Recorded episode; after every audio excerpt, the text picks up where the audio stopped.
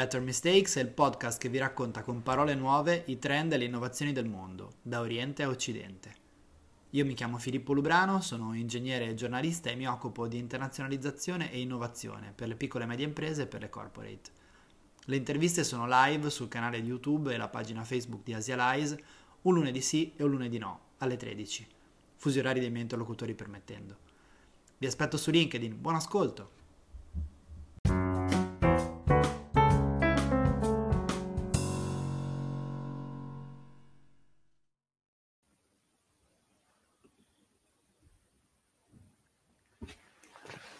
Buongiorno, buongiorno a tutti, benvenuti sul canale di Asialize per questa nuova puntata eh, molto incentrata sulla globalizzazione. Abbiamo come ospite un super ospite, consulente di multinazionali e governi, fondatore del fondo di private equity Mandarin Capital Partners, reso anche celebre e pop, tra virgolette, da, dall'imitazione poi di Maurizio Crozza.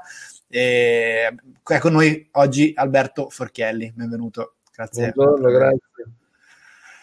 Allora, eh, partirei appunto, io vorrei sfruttare questa oretta che abbiamo insieme eh, per, eh, diciamo, non per recensire particolarmente un libro dei suoi, anche se poi ovviamente prenderò a piene mani da, dai suoi scritti, in particolare il libro che dà un po' anche il tema della, della discussione di oggi è questo qua, che è Fuoco e Fiamme, che è un libro non recentissimo perché è del 2019, cioè per, per, diciamo recente ma non recentissimo, specialmente alla luce del fatto che nell'ultimo anno qualcosina è successo.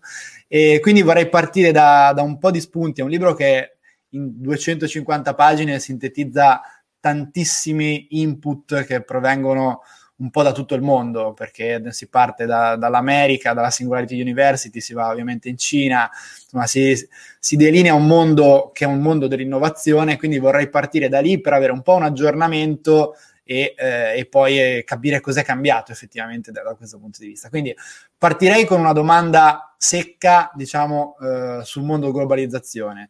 Ehm, io seguo la sua rubrica Inglorious Globastards e quindi la domanda secca è, nel 2020, nel 2021 usciamo dal, dalla crisi Covid con un mondo più o meno globalizzato?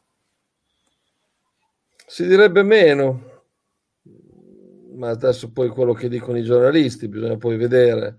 Io credo che sia un po' un'esagerazione questo così meno globalizzato. Sì, certo, i governi sono più importanti, i governi vogliono dire la loro, la crisi si risolve con grandi sacrifici pubblici, i governi si dissanguano e quindi effettivamente vogliono comandare di più. Quindi da qui si, le norme internazionali sono meno importanti, chi se ne frega del WTO, chi se ne frega del, del WHO, dell'Organizzazione Mondiale della Sanità, anzi. Cioè, quindi sì, si direbbe che si esce da questo, si esce. Se non si esce. Uscite, non siamo ancora usciti. Direi che questo, questo periodo strano ci ha portato a, a essere un pochino più parrocchia nei nostri ragionamenti. Ecco, ora è, è, da un po' di tempo che immagino anche lei non, non, non viaggi, quindi eh, sicuramente no, andare in Cina è molto difficile. Non riesco ad andare praticamente in nessuno dei paesi che mi interessa. Eh sì, è abbastanza complesso da questo punto di vista muoversi in questo momento. Proprio non riesco a entrare, in altri casi devo fare una quarantena di 14 giorni, per cui è come dire non venire. Eh sì, infatti ho la stessa difficoltà anch'io. E allora, ovviamente sappiamo che lei è abbastanza critico, per, di, per, dirlo, per usare un eufemismo, con, con, la Cina, con uh, il regime cinese in questo momento. Um, sempre in maniera molto secca, la Cina come esce da, dal Covid? Rafforzata o indebolita? No, no, economicamente la Cina esce rafforzata, no, rafforzata, allora anche lì, esce meno danneggiata degli altri e sembra aver già ritrovato un suo percorso di crescita, difatti il, PIL, il PIL cinese quest'anno cresce e ha ripreso a crescere, stanno soffrendo un po' i consumi, ma è ovvio quindi relativamente ai paesi occidentali diciamo che l'Asia esce rafforzata. Sì, anche questa perché tappa, effettivamente... Questa tappa di rincorsa del mondo asiatico che il mondo asiatico sta facendo sul mondo occidentale, questo è proprio lo stacco in cui passa in vantaggio. Sì, anche perché a parte la leggera, direi anche flessione nel Q1, effettivamente nel Q2 è cresciuta, è cresciuta più che lo, che lo, scorso anno nello stesso periodo, quindi effettivamente il contenimento della, della, regione di Wuhan ha funzionato effettivamente molto bene, per quanto sia stato ovviamente praticato con tecniche che in un paese democratico occidentale difficilmente sarebbero implementabili, però diciamo che l'Asia in generale, sia nel modello più autocratico cinese, sia nei modelli invece più soft eh, taiwanesi, coreani, ne esce molto vincitore da, da, questo, sicuramente con delle ferite di guerra molto minori rispetto a quello che, che abbiamo avuto in Occidente. Quindi sono, sono d'accordo con lei su, su, questo punto. Ma dal punto di vista del soft power, allo stesso modo vede. No, il, il contrario. La Cina, il soft power della Cina è stato molto, che non è mai stato granché, eh, perché non è che ce ne abbia tanto da, da approfondere però certo in, nella mente di tutti c'è questo sospetto che, che la malattia fosse già pres- presente prima di quanto ce l'hanno detto e che ci abbiano mentito. Quindi bene o male, o chi pensa questo, comunque la Cina è dove tutto questo è partito, per cui uh, non ha sicuramente giovato. Non, ha giovato, sai dove? è aumentato in quei paesi cretini che si sono fatti abbindolare con la storia dei doni, delle mascherine che venivano donate. Eh, ma quasi tutti sono fatti abbindolare. Uno dei paesi, sì, ma non tutti abbindolare, no. Per esempio, il, il, la percezione della Cina è calata in Europa, in tutti i paesi, tranne che l'Italia. Eh Noi sì. siamo coglioni, sbrodoloni, creduloni di tutti.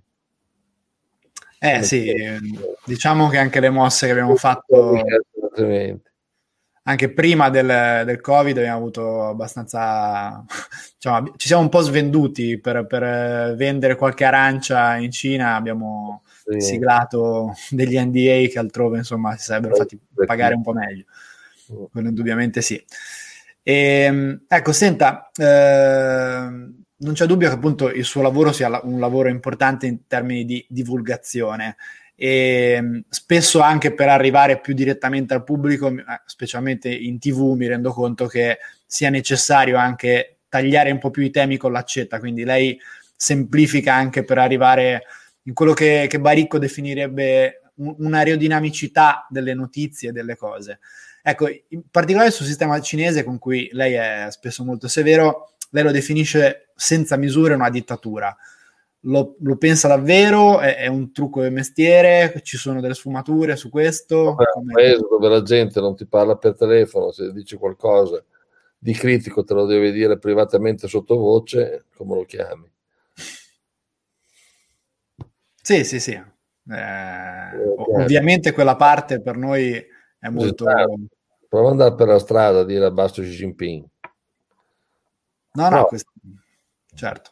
Prova a vedere quanto duri.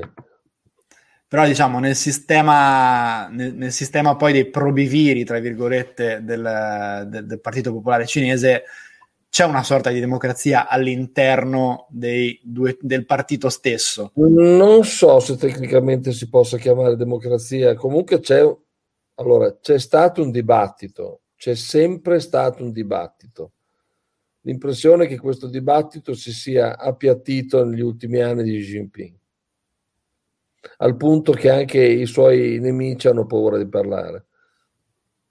Con questa storia qui dell'anticorruzione li fa fuori tutti. Siccome non ce n'è uno che non abbia rubato, questa è la caratteristica comune, tutti quanti alla fine sono, sono, sono potenzialmente corruttori o corrotti, quindi devono stare tutti sotto ricatto. Chiaro, chiaro. Senta, eh...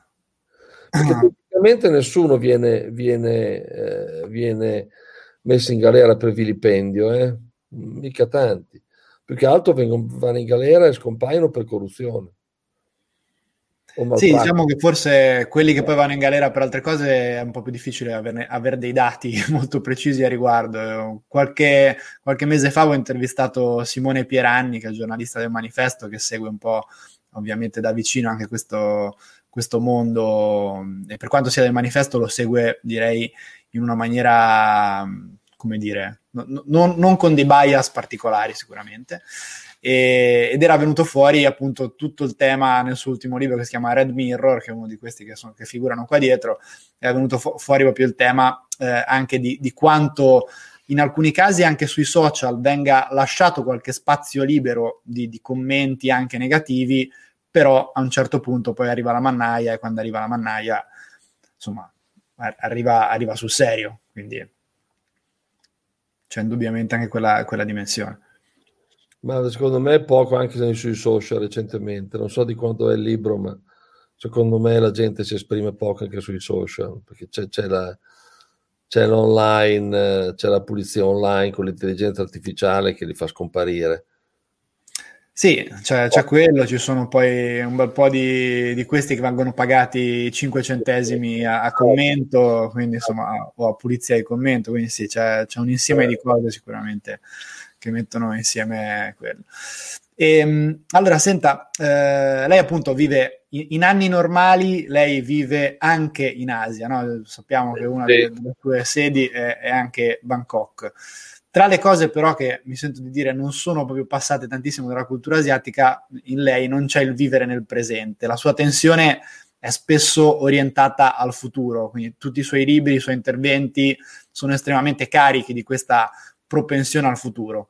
Un futuro che non sempre è roseo, e, cioè, o, o, meglio, di alcune prospettive rosee lei sottolinea anche i lati negativi. Quindi, ad esempio, quando si parla di allungamento dell'aspettativa di vita, eh, si dice che chi è nato a inizio de- degli anni 2000 può, vi- può aspirare a vivere più di 100 anni in media.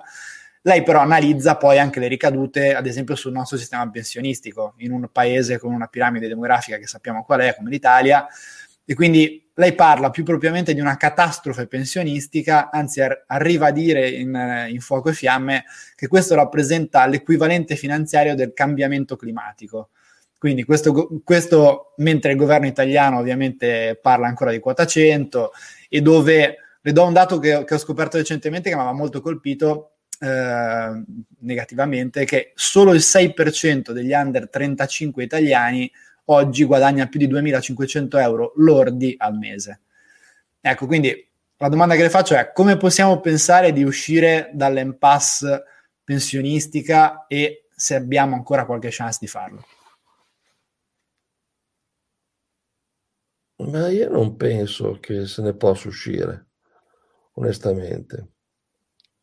Credo che tra qualche anno vedremo i pensionati rovistare nei cassetti dell'immondizia.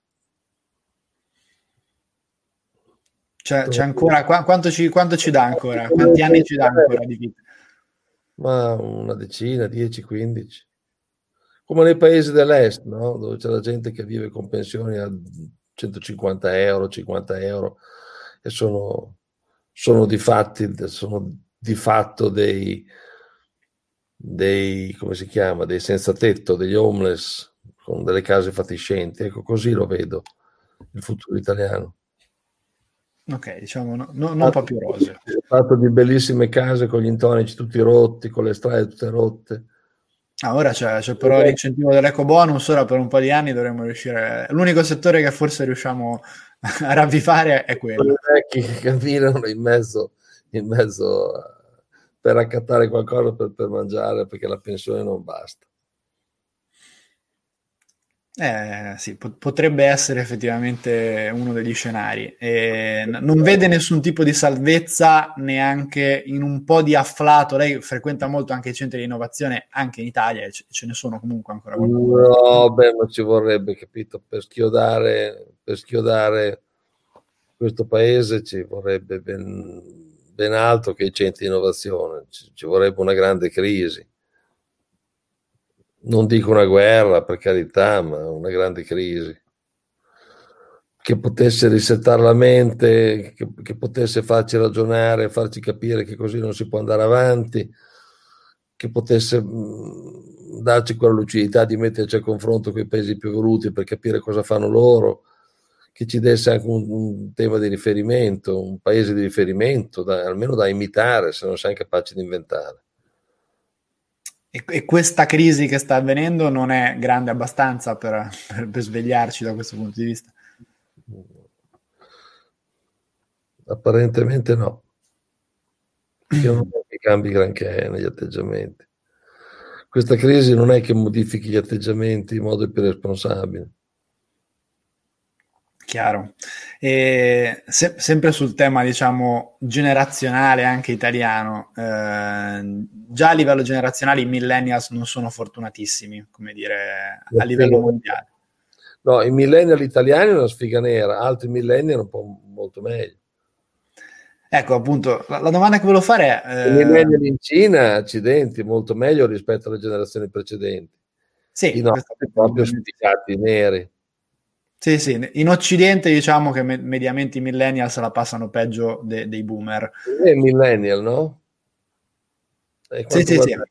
Quanto guadagna? Eh, non so se si può dire così. Dillo, dillo. No, so, sono sopra, diciamo, quel 6% degli under 35 italiani, quello sì. Però no, si... dipende molto. Io sono, sono consulente, sono partita IVA, quindi dipende molto dagli anni. E quest'anno, nonostante sia un anno molto complesso, è un anno positivo, però non necessariamente così. Poi ci sono situazioni, lavorando anche con le piccole e medie imprese, il fatto di fatturare non sempre significa che poi si incassi. Quindi eh, c'è anche quella, quella, dimensione lì, che quando ero dipendente non, non, vivevo, poi da consulente mi sono reso conto che, che, c'è quella problematica, ed è una problematica dovuta a mille fattori, ma anche al fatto che in questo momento congiunturalmente fare impresa in Italia, per le imprese specialmente che non hanno la capacità di andare all'estero in una certa maniera, è, è, molto complesso. Questo direi di sì. Ecco, la, la, domanda però che volevo farle è questa. Lei, lei se non sbaglio, è, è, un boomer invece, no? Tecnicamente è un boomer come generazione. Boomer. E secondo lei come sarebbe Forchielli se fosse un neolaureato oggi? Farebbe più o meno carriera? Farebbe più o meno soldi? Come, come, come si vede? Forchielli con la testa, con l'esperienza che ho accumulato, diventi, ritorno giovane? No, no, se proprio fosse nato negli anni 80, diciamo, invece che negli anni 50. Hmm. Chissà. Chissà. Come vorrei essere. Sì. Come vorrei essere, come sarei, non lo so. Dire se mi fossero capitate le stesse opportunità che sono capitate a me nel passato. È un po' complicato dirlo quello. Quello col seno di poi so che cosa farei e so cosa non farei più ok? So cosa studierei, so cosa cercherei di fare, quello sì.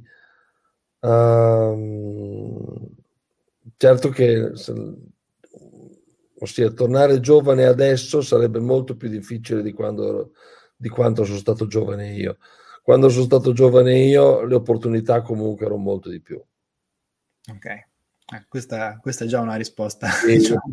molto di più scrivevo all'università, arrivavano tante offerte di lavoro, uh, non c'era il problema di tutti questi giovani che fanno questi lavoretti guadagnano niente. Uh, no, no, si, si, studiava, si faceva, poi alla fine si trovava un lavoro, più o meno, sta avanti. Questa è un po' la storia dei miei compagni, mia e mia dei miei compagni di liceo? C'era anche un mondo che aveva, diciamo, non dico la metà, ma insomma, significativamente meno abitanti rispetto a quelli che, che ci sono adesso e che erano anche sì, messi in maniera... Sì, sì, ma c'era, c'era il dramma del... c'era questo... In, si pensava che, che sarebbe finito il petrolio, si pensava che ci sarebbe stata la terza guerra mondiale tra Russia e America, c'era il terrorismo in Italia, non è che fossero anni necessariamente felici, non è che fossero anni necessariamente severi, però sotto l'aspetto del, del lavoro e delle prospettive personali si stava sicuramente meglio. Allora, guardi, grazie intanto per questa risposta. Eh, come le dicevo, ci sono un po' di domande da, dal pubblico che stanno arrivando. Ne faccio vedere una, gliela, gliela leggo, che è abbastanza interessante. Eh, Renato Goretta chiede: Allora, le dittature sono oggettivamente più efficienti ed efficaci delle democrazie, ovviamente anche negli errori e nel male. Cosa potrebbe far implodere la Cina? Poco. Poco cioè, se lei è ancora lì che spera che la Cina imploda, le probabilità di implosione sono, sono basse. C'è chi dice una crisi economica, la crisi economica non si vede dietro l'angolo, perché continua a macinare. La Cina è cresciuta durante la crisi finanziaria asiatica del 97-98, è cresciuta durante il meltdown del 2008-2009, è cresciuto durante il Covid, è uno schiacciasassi, ossia nessuna ferma. C'è chi implodere, implodere, ma neanche il debito. C'è chi pensa al debito perché l'economia cinese è molto indebitata, però il governo sa come metterla a posto e sotto controllo. Proprio implodere, implodere, ci vorrebbe un, uno grosso shock economico e riportarsi indietro l'economia, ma Mm, ma comunque i danni sulla Cina sarebbero sempre inferiori rispetto ad altri paesi. Quindi io proprio non vedo la Cina implodere, la vedo eventualmente rallentare per il problema demografico. Sì. Se proprio vuole implodere, implodere, ci dovrebbe essere qualche grossissimo problema ambientale. Una centrale nucleare che salta, una cosa del genere, il governo che si impappina, un fatto ambientale potrebbe, però li hanno messi abbastanza sotto controllo, soprattutto questo governo. Eh sì, rispetto anche al periodo in cui lei stava a Pechino, ad rallentare, rallentare, sì, il debito più unitamente al problema demografico che ci sono molti vecchi e pochi giovani, con la, con la storia del figlio unico. Però questo vuol dire rallentare, proprio non rispondo correttamente alla sua domanda. Ok.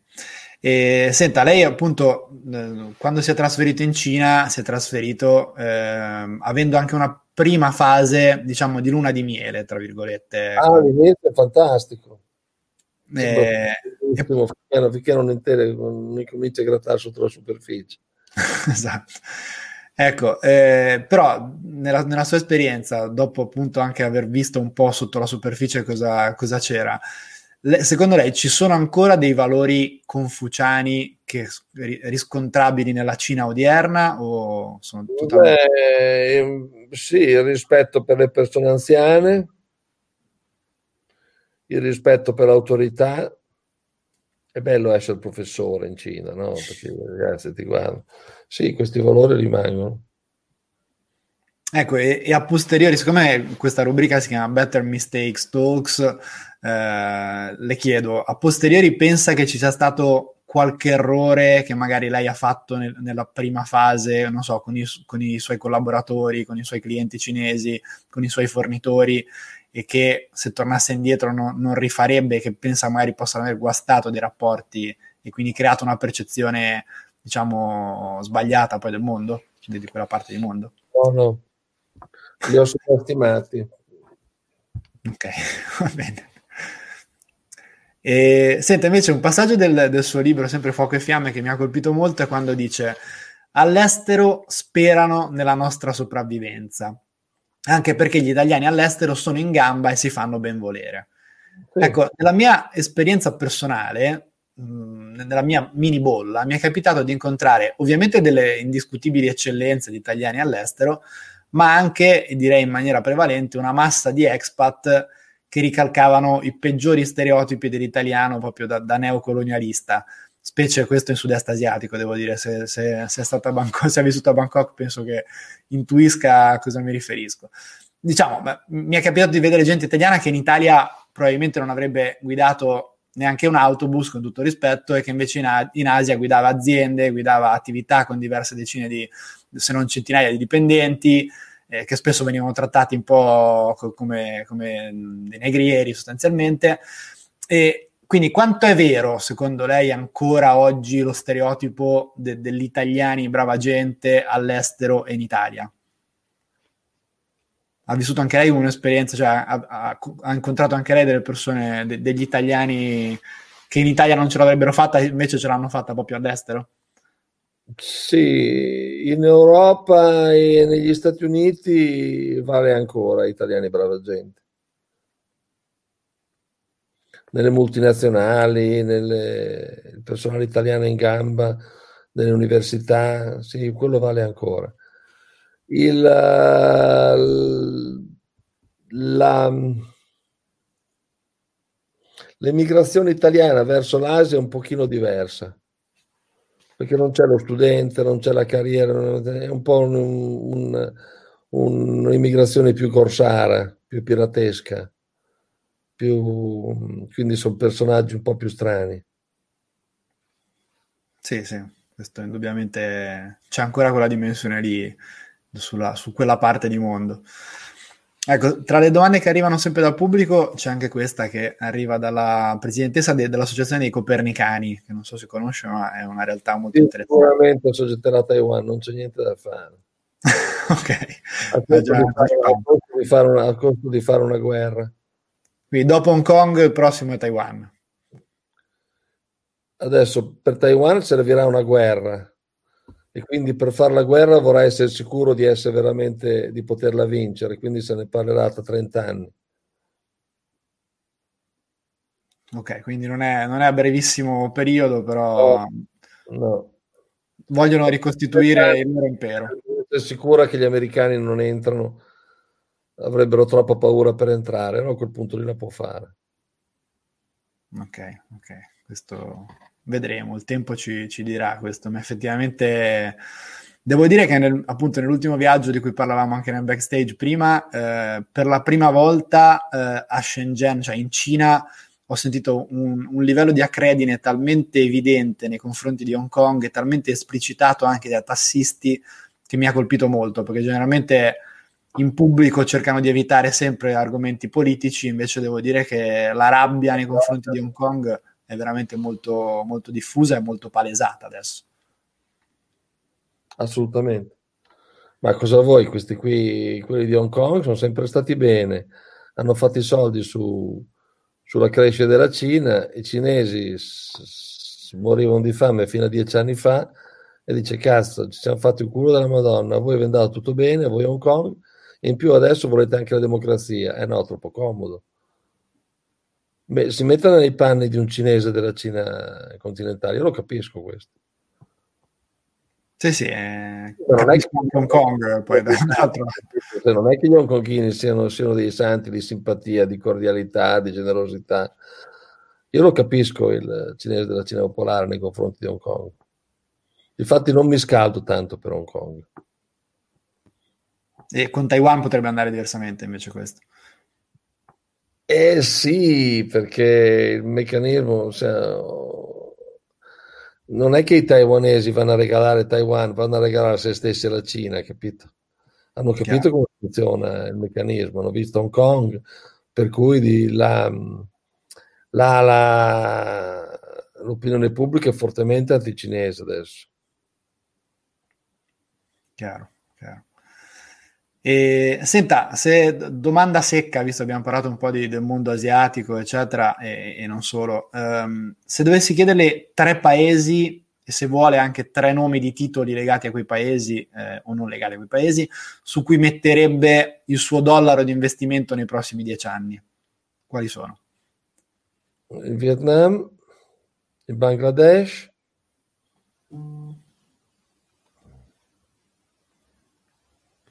Forse la Colombia. Ah, la Colombia. Anche, anche in Sud America, quindi può valere la pena. O Cile. E in particolare cosa vede, vabbè, immagino Vietnam per, per, la parte di produzione anche ad alto valore aggiunto.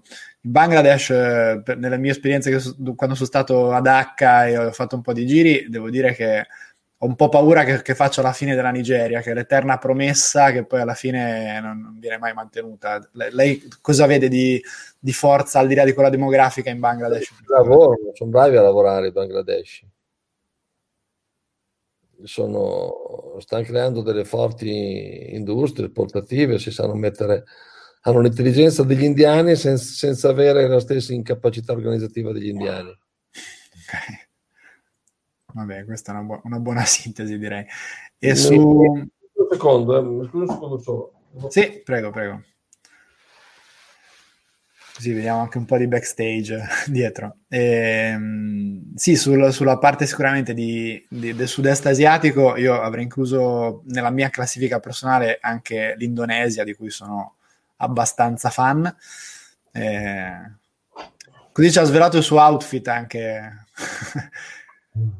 dalla ripresa, va bene così.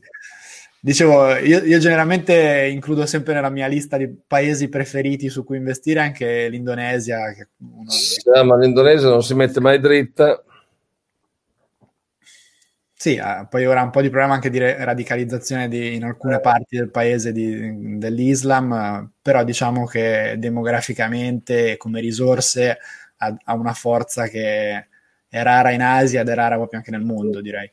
Giusto ma l'ho fatto per non dire tre paesi asiatici, volevo dirne due asiatici, uno... Giusto, giustissimo. Se guardi i numeri del Bangladesh sono formidabili. Eh? E alcune aziende che ci potrebbe consigliare in particolare, quotate o no, che vale la pena seguire su, su questi paesi o altrove?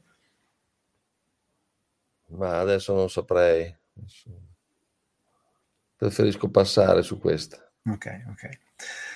Allora, senta, eh, spostiamoci su, sul continente americano, visto che l'ha, che l'ha citato. Eh, non so se ha visto, ma per la prima volta nella corsa alla Casa Bianca, nelle primarie democratiche, c'era anche un candidato che parlava di UBI, Universal Basic Income, cioè il reddito universale di cittadinanza, non alla maniera delle, dei 5 Stelle, ma quello originario.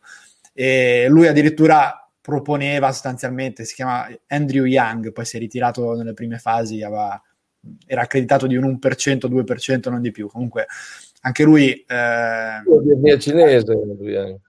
Eh sì, è taiwanese, sì. Eh, sì, sì. Eh, però appunto una di queste storie di immigrati di seconda generazione che in realtà poi ovviamente bravissimo nelle materie STEM, eccetera, e che è riuscito a crearsi la sua realtà e appunto candidarsi alla Casa Bianca. E ci riproverà anche nel 2024, dice.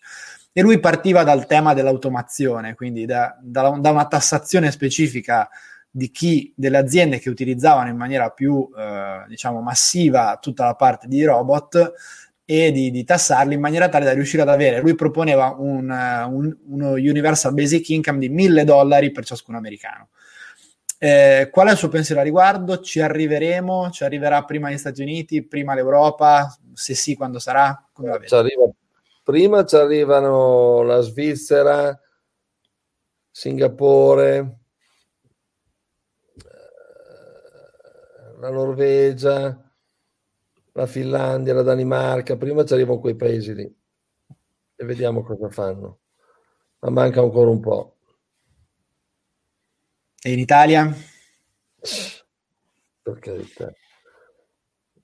In Italia dobbiamo prima sistemare i, i forestali in Sicilia e in Calabria. Sì, in effetti ci sono un po' di, di step precedenti, è vero. E, senta, invece, per quanto riguarda uno dei temi, appunto, dei grandi trend che rischiano di essere interrotti dal Covid a seconda di quanto poi questa emergenza eh, durerà, il ruolo delle città. Eh, stato, qualche anno fa c'è stato il famoso sorpasso della popolazione urbanizzata nei confronti della popolazione che viveva nelle campagne. Questo trend eh, dicevano che arrivava al 70% nel 2030 di tasso di urbanizzazione Adesso invece come funzionerà? Ci saranno ancora dei grandi poli di attrazione come quelli che anche lei evidenzia su appunto Stati Uniti, su... Ma io eh... penso che dopo come scoprono il vaccino per il Covid lentamente torni tutto come prima. Sì, ci sono alcune teorie che dicono che in realtà poi questa cosa ogni anno andrà rifatto e quindi c'è il rischio che poi tutte le volte rincorriamo un vaccino tutti gli sì, anni sì, può darsi che ci sia una percentuale di smart working superiore, che ci sia maggiori persone che decidono di vivere nei sobborghi, nei suburbs, che, però il ruolo delle città in, un, in, una tecnologia avanzata, in un mondo di servizi, io lo vedo insostituibile. lo scambio di idee, lo scambio di esperienze, i servizi. Mm, la vedo molto difficile io. Quindi anche la, le immagini di Manhattan eh, spopolata di residenti, di lavoratori. No, ehm, Manhattan ha il problema che potrebbe essere sommersa dall'acqua. Questo sì. Se si alza il livello dei mari. Sì, loro ne hanno, ne hanno, più consapevolezza di noi, quindi è più probabile che rimaniamo sommersi di diverse parti dell'Italia, compreso la pianura padana, che loro che stanno comunque studiando già da un po' di anni. Eh, però sì, diciamo che molti del settore immobiliare temono una grossa crisi proprio e un grosso, diciamo, eh, una grossa diminuzione del prezzo medio di acquisto sulle grandi piazze mondiali, in particolare ovviamente New York, può essere anche Londra, tutta la, la parte californiana de, della Silicon Valley, San Francisco in primis. Da un lato potrebbe essere anche un po' salutare perché si è arrivato a dei prezzi che erano, erano un po' più fuori da ogni logica, però il rischio, il rischio c'è che ci sia questo rispostamento, che può essere anche ovviamente una grossa opportunità, però lei crede a un ritorno alla normalità in eh, uno o due anni sostanzialmente? Io penso che l'anno prossimo, in questo periodo, siamo, siamo di nuovo alla normalità. Ok. Se il vaccino esce nei primi mesi dell'anno prossimo, direi che nel giro di un anno va, si vaccina una parte importante della popolazione. Però non c'è il rischio che poi anche una volta che ci sia il vaccino sia difficile farsi parlare tra paese e paese, quindi che ci siano comunque delle restrizioni de, non so, banalmente se lei deve provare di essere vaccinato per andare in Cina, potrebbe esserci un po' di problema di, a livello proprio di burocrazia intergovernativa tra i vari paesi, la, la paura anche quella. Al sicuro.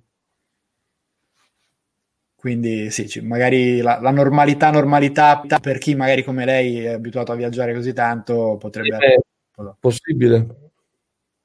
Possibile, possibile. E, ehm, senta, eh, il sottotitolo appunto di, di, Fuoco e Fiamme è tutto quello che non ti dicono e devi sapere sul mondo di domani. Mm. C'è un problema dell'informazione, direi non solo italiano, ma che è acuito un po' dal, dal Covid in questo momento, dove poi non si può parlare veramente di altro in questa, in questo frangente. Come possiamo levarci a livello di narrazione? eh, da, da, questa trattazione così schiacciante su un presente che manca di ispirazione? Cosa, cosa possiamo fare a livello di comunicazione? No, è che mm, è un argomento, il futuro, la scienza, sono argomenti che non vengono trattati molto nel mainstream, ma non è neanche colpa dei media, è questione che il, il, il pubblico non ha, non ha tanto interesse c'è più interesse per, per, la politica, per guardi i nostri telegiornali, ad esempio, no? guardi anche le nostre trasmissioni radiofoniche, per cui essendo esposto anche a un altro tipo di stampa, un altro tipo di letteratura, io trovo che ci sia questo gap enorme, no? dove di futuro se ne parla e si ragiona, e si... mentre invece in Italia è poco presente.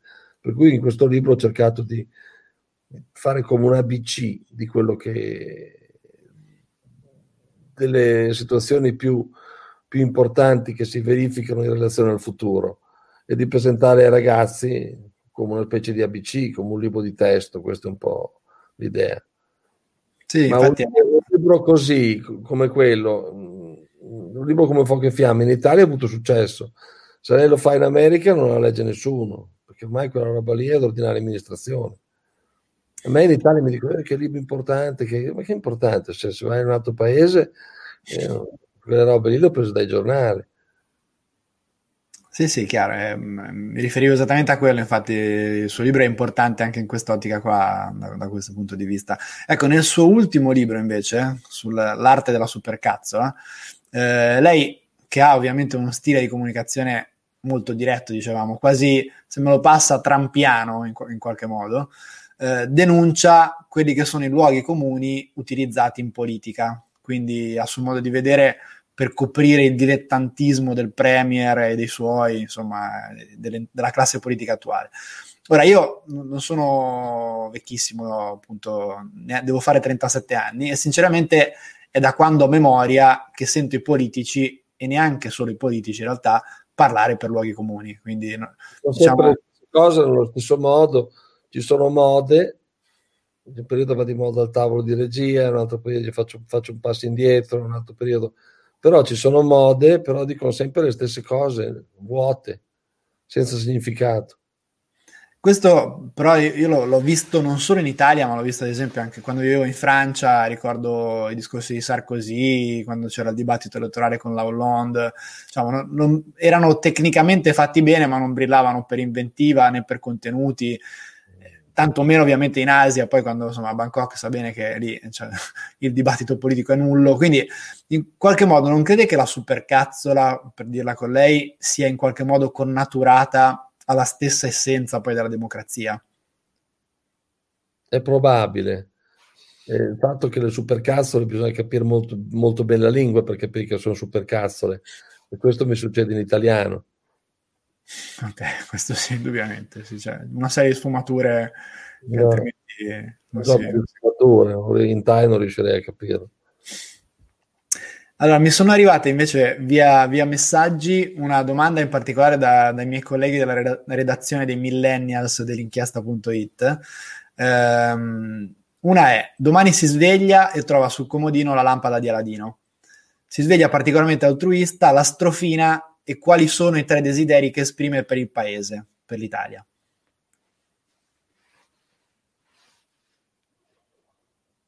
Trovare una valanga di petrolio, perforare un pozzo che viene fuori un, un elefante di, di, un pozzo elefante di petrolio. Quindi funziona ancora il petrolio, nonostante l'energia, nonostante quello che scrive nel suo libro sulle energie futuristiche alternative, funziona ancora. Trovare che in Italia si scopre la fusione nucleare, a freddo e fare la riforma della pubblica amministrazione e della giustizia insieme. Eh, questo, questo, sarebbe sicuramente una, una, bella spinta, un bel rilancio per, per, il paese. Sono tre desideri molto altruisti, effettivamente. Sottoscrivo. E, ehm, Ecco, senta, invece eh, in Italia appunto ci sono comunque ancora delle aziende che sono effettivamente all'avanguardia. Citavamo prima nel, nel backstage eh, Dante Labs sulla parte di mappatura del genoma, eh, però è difficile che di queste aziende spesso se ne parli, perché anche qua ci ricolleghiamo sempre al problema della classe giornalistica, la, il livello di narrazione dell'ecosistema delle start-up seleziona quelle che sono più facili da raccontare per il giornalista rispetto a quelle che sono poi più significative e, spesso quelle più facili da raccontare per il giornalista sono quelle che falliscono poi per prime. Quindi come si, si rompe questo circolo vizioso? Come si riesce a far parlare anche in Italia delle, delle, aziende che contano veramente, di tutto quello che ha sommerso? Perché si parla sempre delle, delle 4F, food, fashion, Ferrari e furniture, però ad esempio de, della, della, specializzazione che abbiamo a livello ingegneristico non se ne parla, delle macchine agricole, tutta quella, questa parte come riusciamo a renderla sexy, tra virgolette? Sexy non è... Mm, sono discorsi diversi. Se parliamo di startup, basterebbe trovare un sistema per far parlare gli investitori con le startup, perché poi il grande pubblico, la startup ha bisogno di soldi, quindi deve parlare con chi ce li ha e non è necessariamente il grande pubblico. Quindi bisognerebbe trovare un sistema per accorciare il percorso tra investitori e investiti. Chiaro, questa è sicuramente una, una chiave fondamentale. Allora, visto che il tempo sta, diciamo, a nostra disposizione sta per, per, scadere, le faccio intanto una domanda in linea con quello che è il nostro, il nostro format, che appunto è Better Mistakes. Secondo lei qual è stato a posteriori l'errore migliore che ha fatto in vita sua?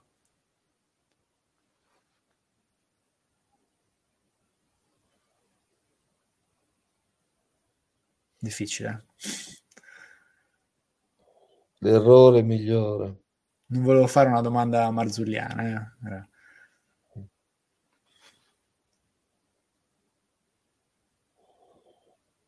Quello di sposarmi per la terza volta. ok, quindi quello lo mette tra i, tra i, lati, positivi, tra i lati positivi. Pensavo che, che, citasse qualcosa eh, relativo a, al suo periodo uh, ad Harvard, uh, insomma, a, a, quel, a, quel, momento lì che probabilmente è stata una svolta. Invece, va bene, eh, qualcosa di personale suo. Mm. Sì. Va bene, allora, eh, stavo guardando un po' altre domande, eh, se c'era qualcosina di interessante. Allora, ah, una domanda che, che, mi è stata posta via mail è, basta una delle sei aziende del, del GAFAM, quindi Google, Apple, Facebook, eh, Amazon e Microsoft, per superare la, cap- la capitalizzazione di, di tutta la borsa di Milano. Cosa abbiamo sbagliato? No, beh, la Borsa di Milano è figlia del, della, della, dinamicità del sistema economico italiano. Se il sistema economico è bolso, anche la borsa è bolsa. Cioè, in più c'è un modo di pensare italiano che è un po' vecchio, se noi non pensiamo mai giovane. L'insieme di queste due combinazioni fa della borsa italiana una, una borsa su pari nonostante appunto poi ora sia stata appena ceduta. Da... Sì, ho capito. C'è comunque un mercato. Eh, sì, eh, guadagna per carità, però è sottorappresentata, no? In Italia. Sì, 10, non so quanti IPO vere ci siano in un anno, 10, ma a dire tanto. So. Eh, quelle significative probabilmente sì, direi non di più. Va bene, io la, la ringrazio molto, l'avevo ah. promesso di stare sotto, sotto Siamo stati dentro un'ora. Sì, sì, sì, infatti la, eh. La ringrazio molto per la, per la, sua disponibilità e insomma la, continueremo a seguirla su, sui social. E... Quando viene intervista che la posto. Volentieri, volentieri, assolutamente, eh? sì. Va bene. Grazie Ciao. ancora, noi ci rivediamo tra due settimane qui sul canale di, di Asialize. Il prossimo incontro sarà con un coach mentor, ex giocatore di pallacanestro della nazionale italiana che è Riccardo Pittis. E grazie ancora ad Alberto Forchielli. Buona, buona Ciao, serata. Ciao, grazie.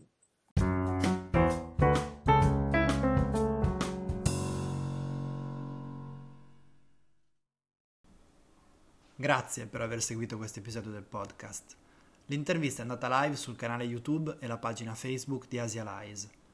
Se volete sapere di più su di me, invece, visitate il mio sito www.filippolubrano.it e aggiungetemi sui vari social, soprattutto su LinkedIn. Noi ci vediamo al prossimo errore, a patto che sia migliore del precedente.